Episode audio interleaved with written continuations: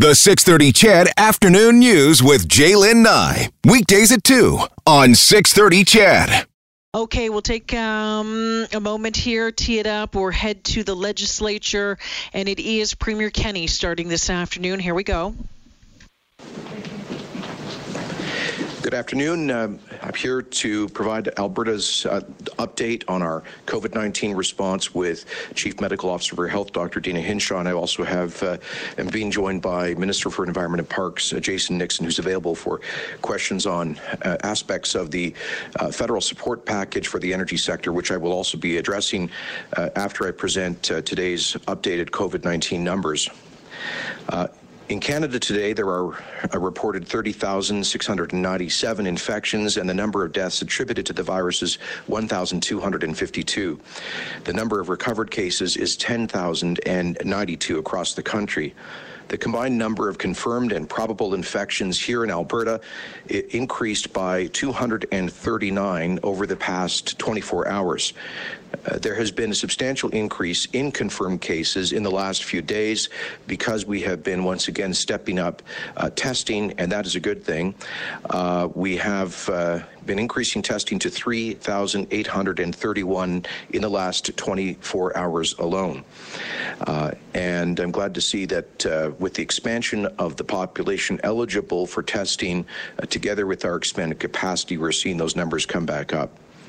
A total of 2,397 Albertans have tested positive to date, while the total number of recovered cases now stands at 1,124. Thankfully, no new deaths have been reported since yesterday, and so the total number of fatalities remains at 50.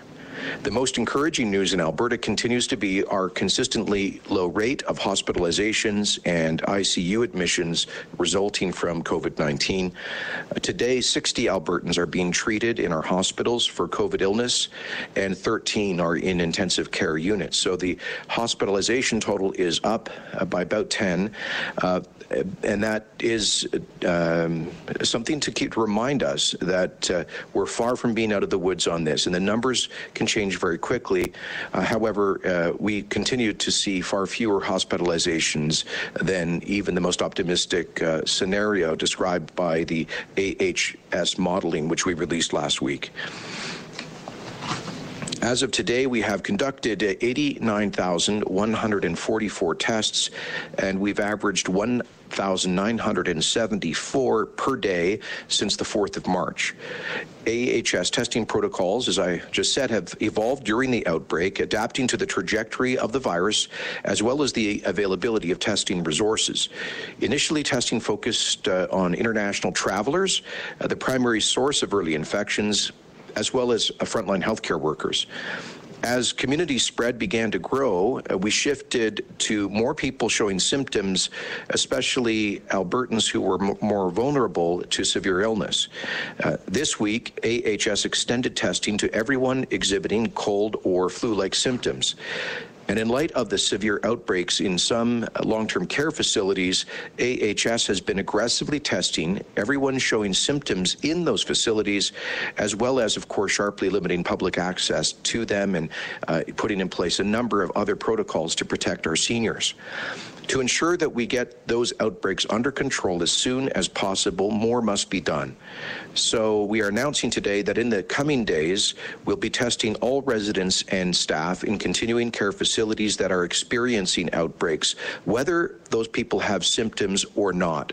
So a further increase in the testing protocols uh, for continuing care facilities because of their particular vulnerability and our ability to do so with our expanded testing capacity.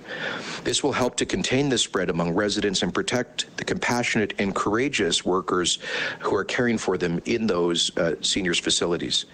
Those workers are among the more than 1 million Albertans who are still on the job every day, despite higher risks, uh, providing important supplies and services for all of us and that includes uh, many uh, uh, tens of thousands of essential service workers.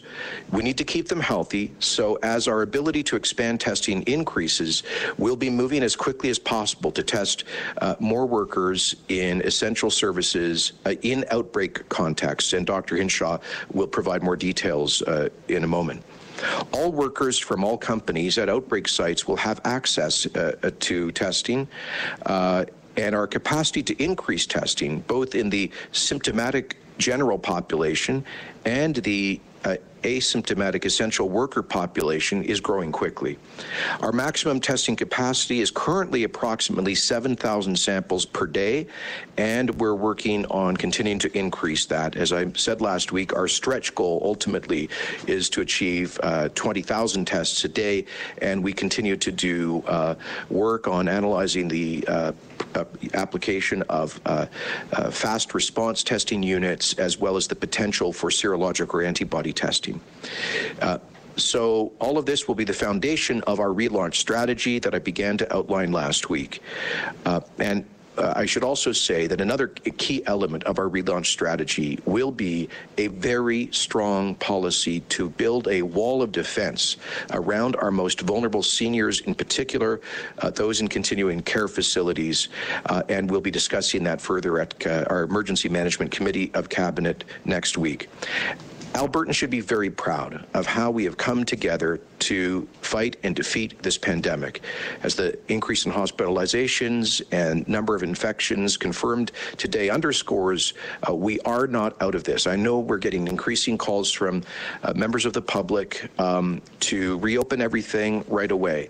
Uh, but as I said last week, doing so and letting the virus loose would risk us having to come back with an even more stringent and widespread uh, lockdown uh, that would have even more devastating impact on our economy.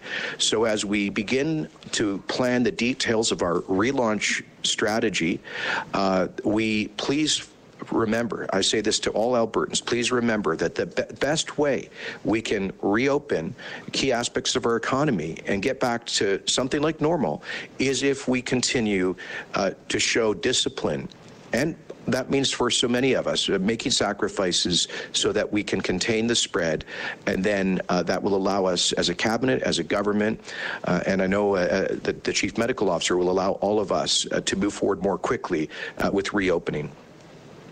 Today, I would like now to make a statement about the very important announcement made uh, earlier today by the Government of Canada in critical support for the Canadian energy sector. Uh, there were three elements uh, to today's announcement. Firstly, a $1.72 billion uh, contribution uh, to the governments of Alberta, Saskatchewan, and BC, uh, as well as the Alberta Orphan Wells Association, to clean up orphan and or inactive oil and gas wells, creating thousands of jobs uh, while also having lasting environmental benefits.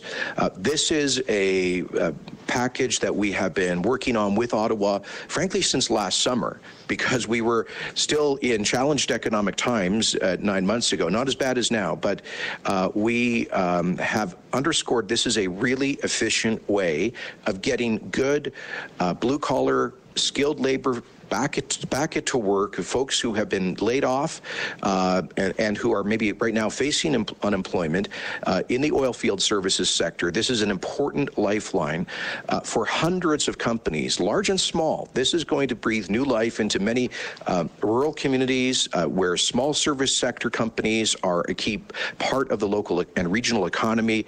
Uh, and this is in addition to uh, the hundreds of millions of dollars that the government of Alberta has lent to the Alberta Orphan Well Association. So this will allow for a surge of well reclamation and completion work um, uh, all across the province. Uh, we hope starting immediately. And I want to thank the Government of Canada for having heard our message about the importance of this uh, in the midst of the economic crisis, especially. In addition, they announced uh, up to $750 million to create a new proposed emissions reduction fund to reduce emissions in the Canadian oil and gas sector with a focus on methane. Uh, this will provide uh, primarily repayable contributions to conventional and offshore oil and gas firms to support their investments to reduce greenhouse gas emissions. And uh, Minister Nixon can provide further details, but he's been working very closely with his federal counterpart on a package of this nature, um, part of which we hope will be the finalization of an equivalency agreement with Ottawa on methane. Regulations, pardon me.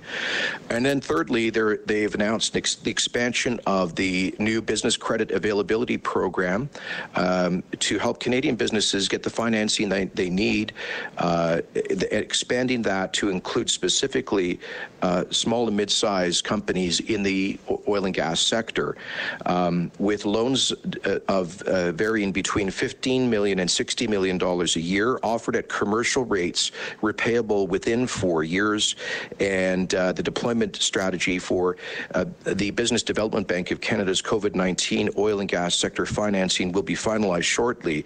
So this is also an important measure to provide for liquidity uh, for um, many uh, hundreds of small and medium-sized oil and gas companies, most of which, the vast majority of which are here in Alberta.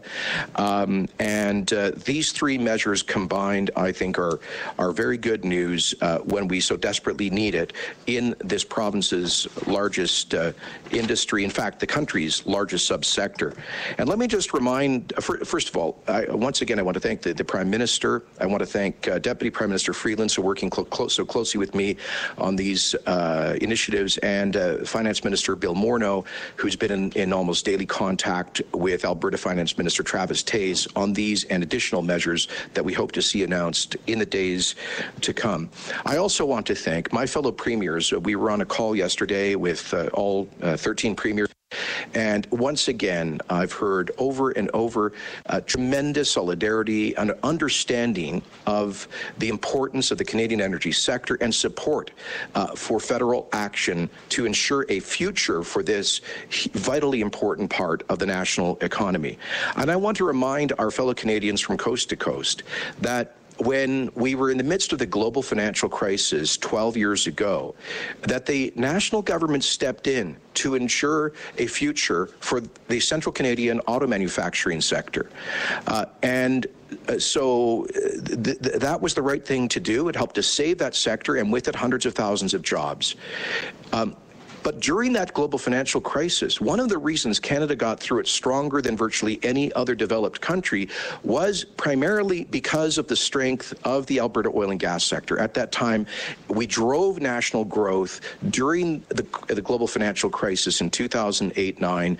Uh, and that is one expression of how Alberta is, has always been there to help the rest of the country. This is a sector that uh, helps to sustain uh, approximately 800 100,000 jobs directly and indirectly that generates tens of billions of dollars of revenue, more than any other industry in the country, revenue that goes to support things like world class healthcare, the system that we all count on right now.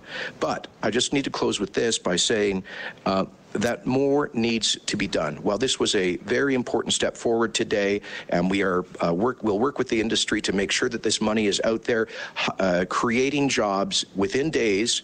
Uh, more must be done because uh, last uh, the uh, reduction in output by OPEC Plus that was announced uh, earlier this week of, I believe, nine and a half million barrels per day has not changed the uh, fundamental market conditions. In fact, um, I see that uh, WTI prices are down again to under $20 today, and Western Canadian Select closed at $4.62, down 38% today. So the OPEC Plus production cuts have had no impact on global prices because of the surge of supply from OPEC Plus in the last month in the face of a catastrophic reduction in demand. And so I want, want to uh, once again uh, reiterate the urgency of the national government government stepping up to ensure uh, liquidity for this, the largest subsector of our economy, the largest export industry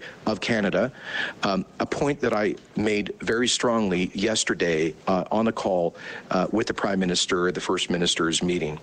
Um, so we'll continue to work for additional action, but we are grateful for uh, today's announcement. And uh, with that, I will invite Dr. Hinshaw to provide her daily update.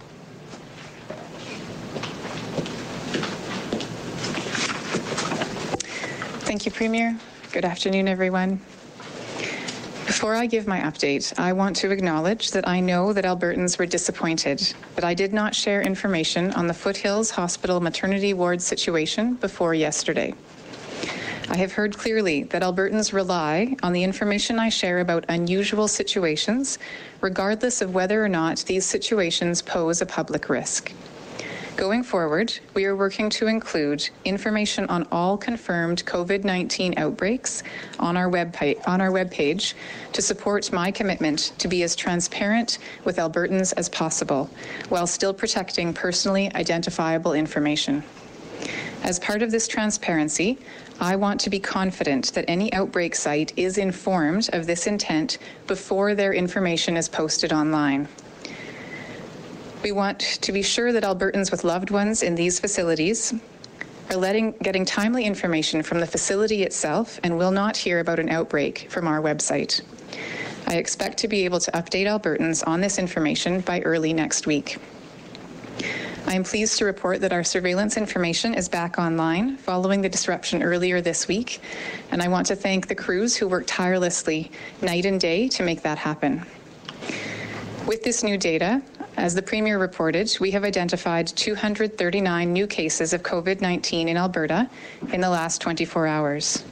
This includes 134 lab confirmed cases and 105 new probable cases, which is a combination of the last three days' numbers of probable cases. While this number is a high daily total, I want to remind people that we did expand our testing access this week, and we expected to see more new cases as we test more Albertans. As you heard earlier, in the last 24 hours, we did 3,831 COVID tests. Another reason for the recent increase in case numbers can be attributed in part to a surge in cases identified in households linked to a meat packing facility in High River. There are now 358 cases linked to this outbreak involving multiple connected households. Some of these households are in surrounding communities, such as Calgary, and current information suggests that the cases in this outbreak are primarily linked to household transmission. Alberta Health Services has put together a dedicated outbreak response team to track this high river outbreak and to prevent further infections at any locations where transmission is occurring. Today's new cases bring the total number of Alberta's COVID 19 cases to 2,397. Of these, 1,124 people have recovered. We suspect 400 of our total cases may be as a result of community transmission from an unknown source. This number has increased and is a concern.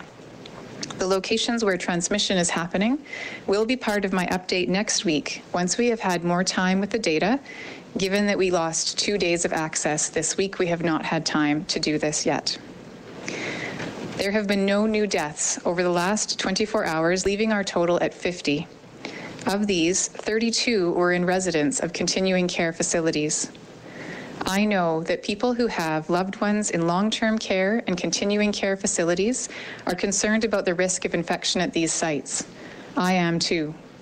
It is not acceptable that elderly Albertans are being put at risk in a place where their health is supposed to be protected.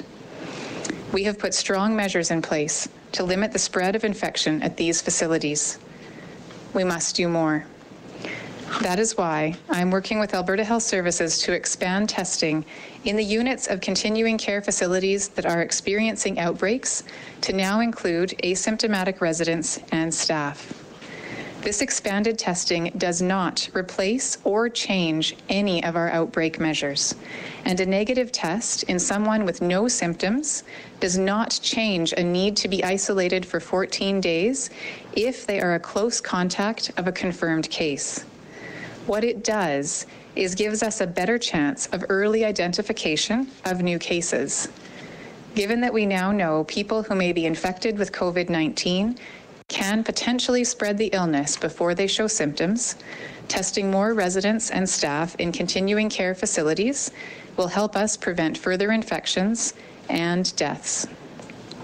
Having said that, testing is only one part of the larger response and it must be taken in that context.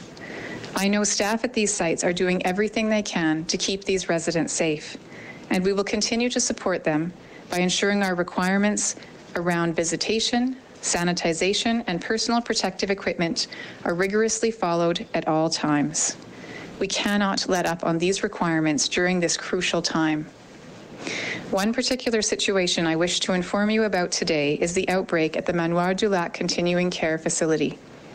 Earlier today, Alberta Health Services issued a news release indicating that they will be taking over administration of this facility after public health determined that protocols for keeping residents safe and well cared for were not being followed.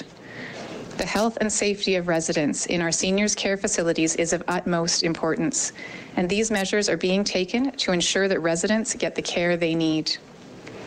While we are focusing on this group at the highest risk of severe illness, we still need to protect each other in the general population as well. We must continue to stay home when possible, practice physical distancing when we need to leave the house, and if we experience any of the symptoms of COVID 19, including fever, cough, runny nose, sore throat, or shortness of breath, we must self isolate immediately and complete an online self assessment at the Alberta Health Services website to be referred for an appointment for testing. If you do not have online access, you can call 811 for this referral.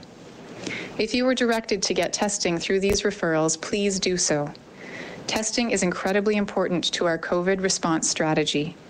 It helps us trace the spread of infection in our communities and identify any outbreaks as soon as possible so we can work quickly to address them.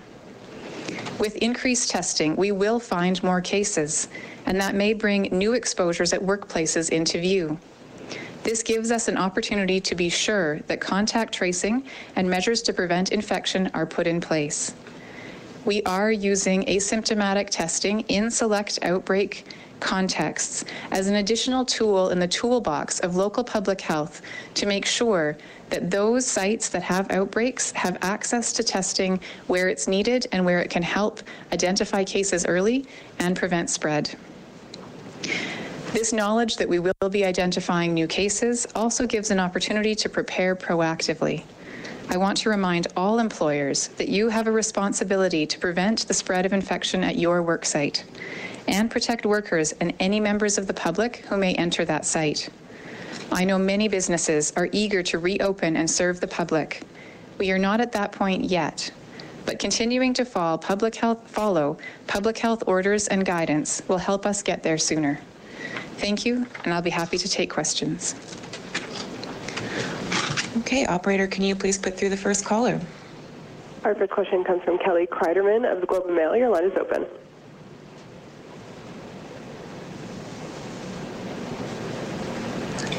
Hi, Kelly. Hi there. Sorry about that. Hi, Premier. Um, you talked about this only being a first step in terms of uh, aid to the industry. Can you talk at all about what you would like to see happen next and what talks you are in with the federal government in that regard? Sure. And as this money comes out, is there a way of ensuring that it goes to preserving jobs and not to, say, executive bonuses or the like? Yes, uh, well, absolutely. First of all, uh, with respect to the um, business credit availability program that was initially announced on March 13th, 2020, today expanded to include uh, small to medium sized oil and gas companies with uh, access to commercial rates of credit for loans of between 15 and 60 million dollars. Uh, and this is limited to uh, the funds must be used for operational cash flow and business continuity purposes. Um, and qualifying businesses must have been financially viable prior to the current economic environment. So those are criteria that have uh, been in the federal uh, program, uh, the um, Business of Credit Availability Program delivered by BDC since it was launched uh, a few weeks ago. Um, and uh, when it comes to the well reclamation program, similarly, that, that's money that will have to, the program criteria will be very clear and strict. Uh, that can't go to things like bonuses or dividends or anything except actually doing the work. So we'll be uh, launching a, a procurement process us uh, to take a large inventory of uh, uh, unremediated wells to complete that work. More details will follow, but it's about, and in fact, we've already been, because we've been expecting a program like this for several months, um, Minister Nixon at, at, Environment and Parks and Minister Savage uh, at Energy have been working on streamlining the process to accelerate well reclamation work. Um, to be blunt, we want to see that money being spent to hire uh, folks in the field doing the actual work and not armies of consultants uh, issuing uh, endless reports. So we, we're, we're trying to cut the red tape around well reclamation to make sure that money gets to work uh, creating jobs in communities right now. On your first question of um, what more are we asking for? Well, uh, we've been emphasizing the need for extraordinary uh, credit backstop to support liquidity in the Canadian oil and gas sector. Uh, our uh, we've been working very closely uh, with the industry and the government of Canada.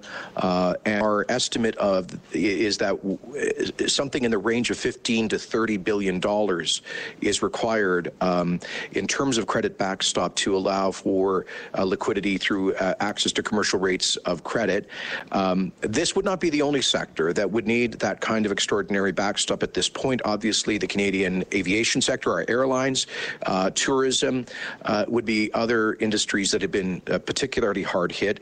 And, and I think what the federal government is looking at is a broader package for uh, industries that have really been sideswiped at this time. And, and we, we continue to work with them on, on that. Operator, can you please put through the next caller? The next question comes from Dylan Short of the Edmonton Journal. Your line is open. Hi, Dr. Hinshaw. Um, I was wondering if you could expand on, on why these new tests for asymptomatic people in outbreak centers are, is coming now, um, is it just a matter of capacity, or is there something else there? And um, is the sorry, is this in all centers or just in the ones where there is identified outbreak?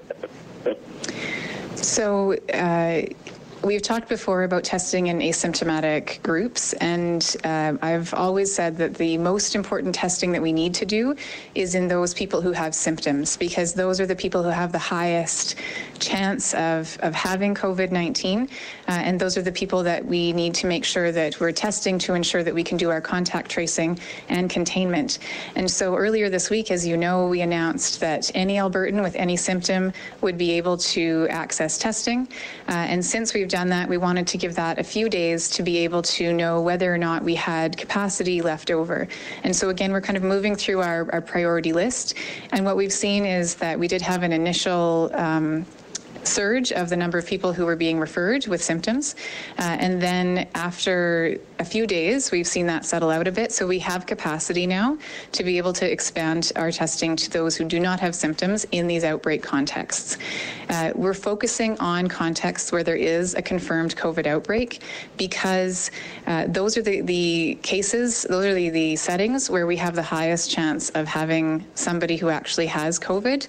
Uh, and also, as we've talked about before, when we test someone who has no symptoms, it is simply a snapshot in time, that result.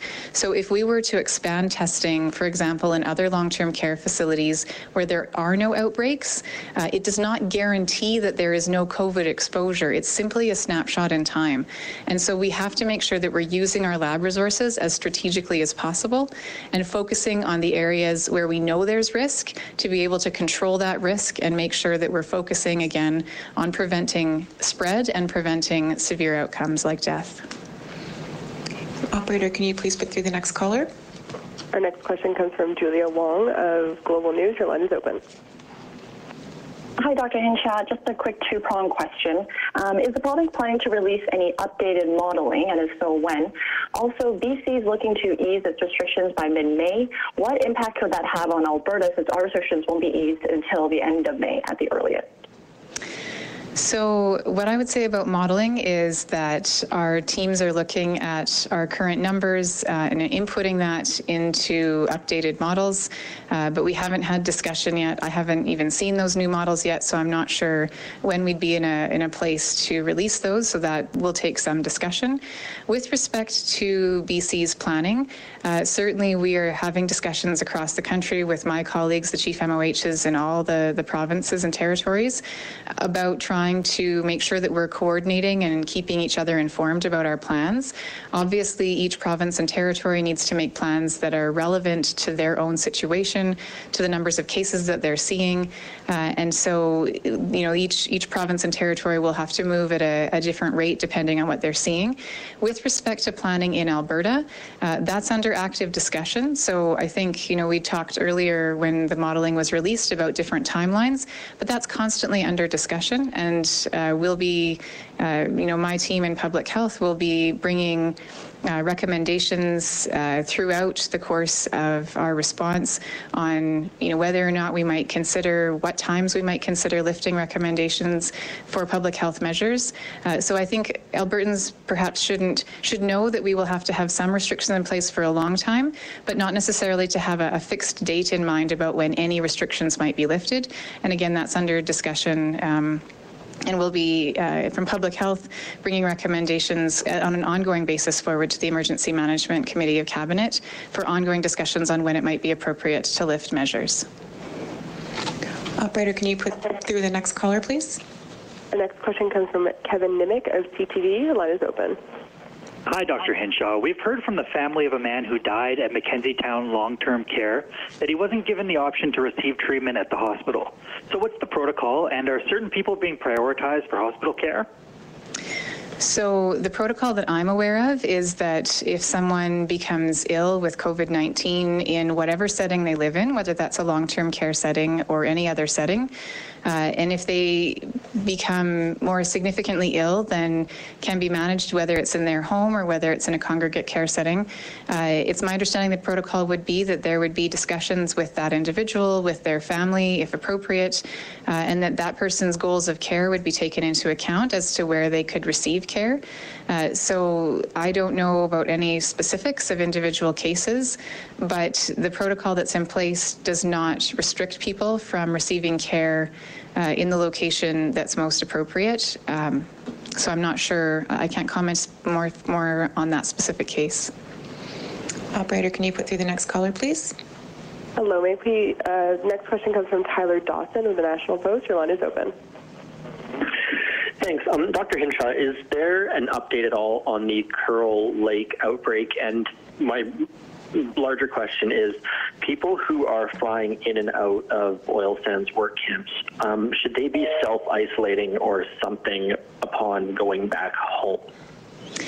So, with respect to the Kearl Lake outbreak, uh, as of today, local public health informed me that there are 12 uh, cases in Alberta that have been confirmed that are linked to that site. And there are uh, several other cases in other provinces that have also been linked to that site. So we're working with public health and uh, with the company to get lists. And sorry, there are multiple companies. I should be clear about that. So on the site, there are multiple different um, organizations. And so we're working to get lists of anyone who may have been exposed so we can make sure to provide those lists to other provinces so we can do typical contact tracing. So anyone who was at that site recently, uh, we would be asking them to self isolate for 14 days as we would do with any other close contact of a confirmed case, and that work is underway. Uh, but with respect to that question about any work camp setting, uh, I would not recommend that that happen for any work camp setting. We're focusing specific on, specifically on this one setting uh, where we know there have been cases and exposure. Operator, can you please put through the next caller? The next question comes from Jeremy Thompson from CTV. Your line is open. Hi, Dr. Hinshaw. Just a quick question for you about uh, as the, the weather is warming up here, obviously um, uh, places like parks and sports fields and stuff are, are still open. Um, as people start to go into those spaces, uh, what should they sort of keep in mind as they, they look to observe the, the rules and restrictions while still enjoying themselves? Absolutely. And uh, we've had a, a, very long, delayed winter. So I'm sure that Albertans are very keen as the weather looks to warm up over the next week or so to get outside to enjoy the fresh air and sunshine. Uh, but I do want to remind Albertans that it is important to stay physically distant from others. And so thinking about what you can do when outside that you can do in smaller groups and groups where you can stay distant from each other. Uh, I recommend that you are, if you're going outside with your family or household, um, obviously, if, if they're people that you live with, then those are people that, that you can be closer together with. Uh, but for example, if you have children, thinking about activities that they might be able to play. Uh, so perhaps limiting, and, and I know many playgrounds across the province are closed, but playgrounds are areas that have a lot of high touch surfaces, and kids would potentially be exposed to uh, viruses on, on the surfaces that other children are touching. So thinking about activities like uh, flying a kite, kicking a soccer ball, doing things that aren't going to put kids at risk of being exposed. And for adults, uh, again, making sure that you're thinking about activities that you can do outside, going for a walk, uh, riding your bike, doing things that you don't necessarily have to be close to other people in order to do. But absolutely, uh, being outside and enjoying the sunshine is, is going to be great, especially after this last round of poor weather we've had. Operator, can you please put through the next caller? The next question comes from Dean Bennett of the Canadian Press. Your line is open. Thanks. Uh, just two points of clarification from Dr. Hinshaw, please. Uh, you mentioned you're expanding the testing uh, at at uh, continuing care centers that have outbreaks. How many centers is that? I think the last count was 22 or 27. And also, off your remarks off the top, can you confirm then you're not tracking any other outbreaks at direct care centers, uh, such as hospitals?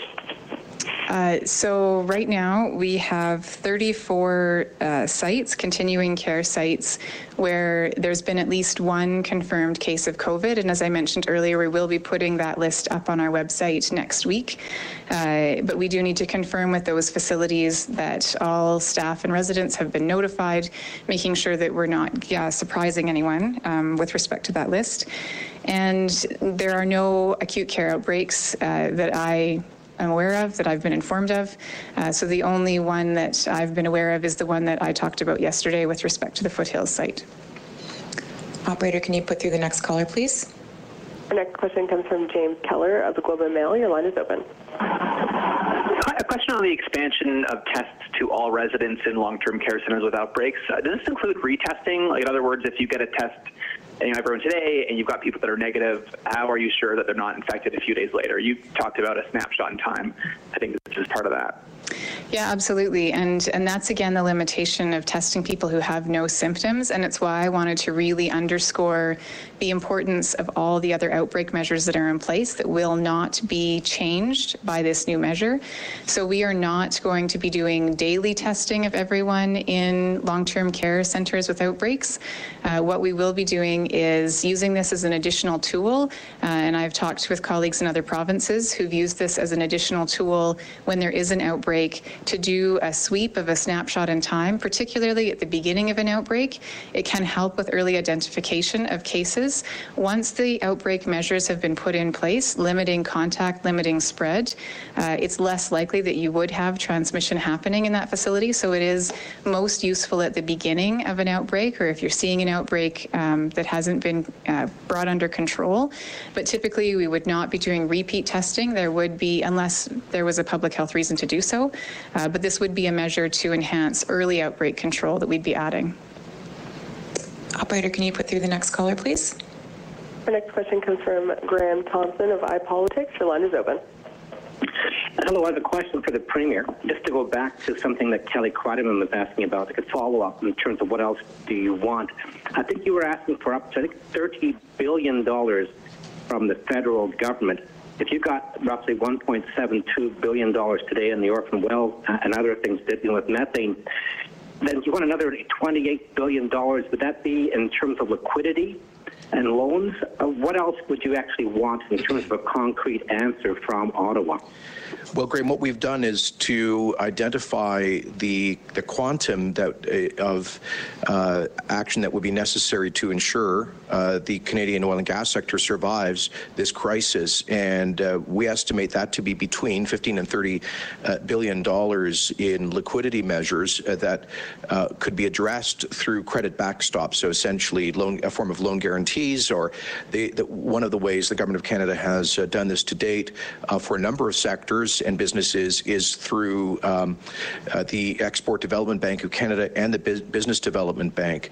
In some cases, these instruments are also being delivered by the the chartered banks um, using the backstop of the federal government that's being administered by BDC EDC. So that would be one model, um, and we don't we don't yet know where that's. Uh, we haven't got a final indication from the government of Canada, but we do know that they are looking at a broader range of um, credit facilities to allow for liquidity uh, for industries that have really been hammered uh, during this crisis, and that would also include the aviation sector, Canadian Airlines, and uh, and for example the tourism sector, which has basically been shut down completely. So um, we're not asking for, to be clear, we're, we're not proposing that the federal government write anybody a, a 15 or, or, or 30 billion dollar check, but we are saying that they could play a critically helpful role in providing uh, effective, effectively forms of loan guarantees to ensure access to credit for these uh, businesses to get through this, this crisis time. All right, we'll take one more and then wrap up. Operator, can you put through the last caller, please? The last question comes from Myrna of Radio Canada. Your line is open. Yes, thank you. Uh, first, uh, Monsieur le Premier ministre, est-ce que vous pouvez réagir à l'annonce d'Ottawa étant donné qu'on parlait des besoins énormes en liquidité, à quel point vous êtes satisfait de ce qui a été annoncé jusqu'à date et, qu'est-ce que vous attendez pour la suite? And I also have a question for Dr. Hinshaw about exactly uh, what wasn't being done at the Manoir du Lac and what will be what will you be doing differently? Très bien. Uh, nous sommes très heureux avec l'annonce d'aujourd'hui du gouvernement fédéral pour uh, une montant All right, d'aide. You've been listening to that news conference with um, Dr. Deena Hinshaw, the Chief Medical Officer of Health for Alberta, and the Premier of Alberta, Mr. Uh, Jason Kenney. We can tell you that there's been 239 new cases in, of COVID 19 in the past 24 hours in Alberta. Now, that number high, um, but they are testing more. And so important to remember that. Brings to a total of 2,394. Um, 1,124 people have recovered.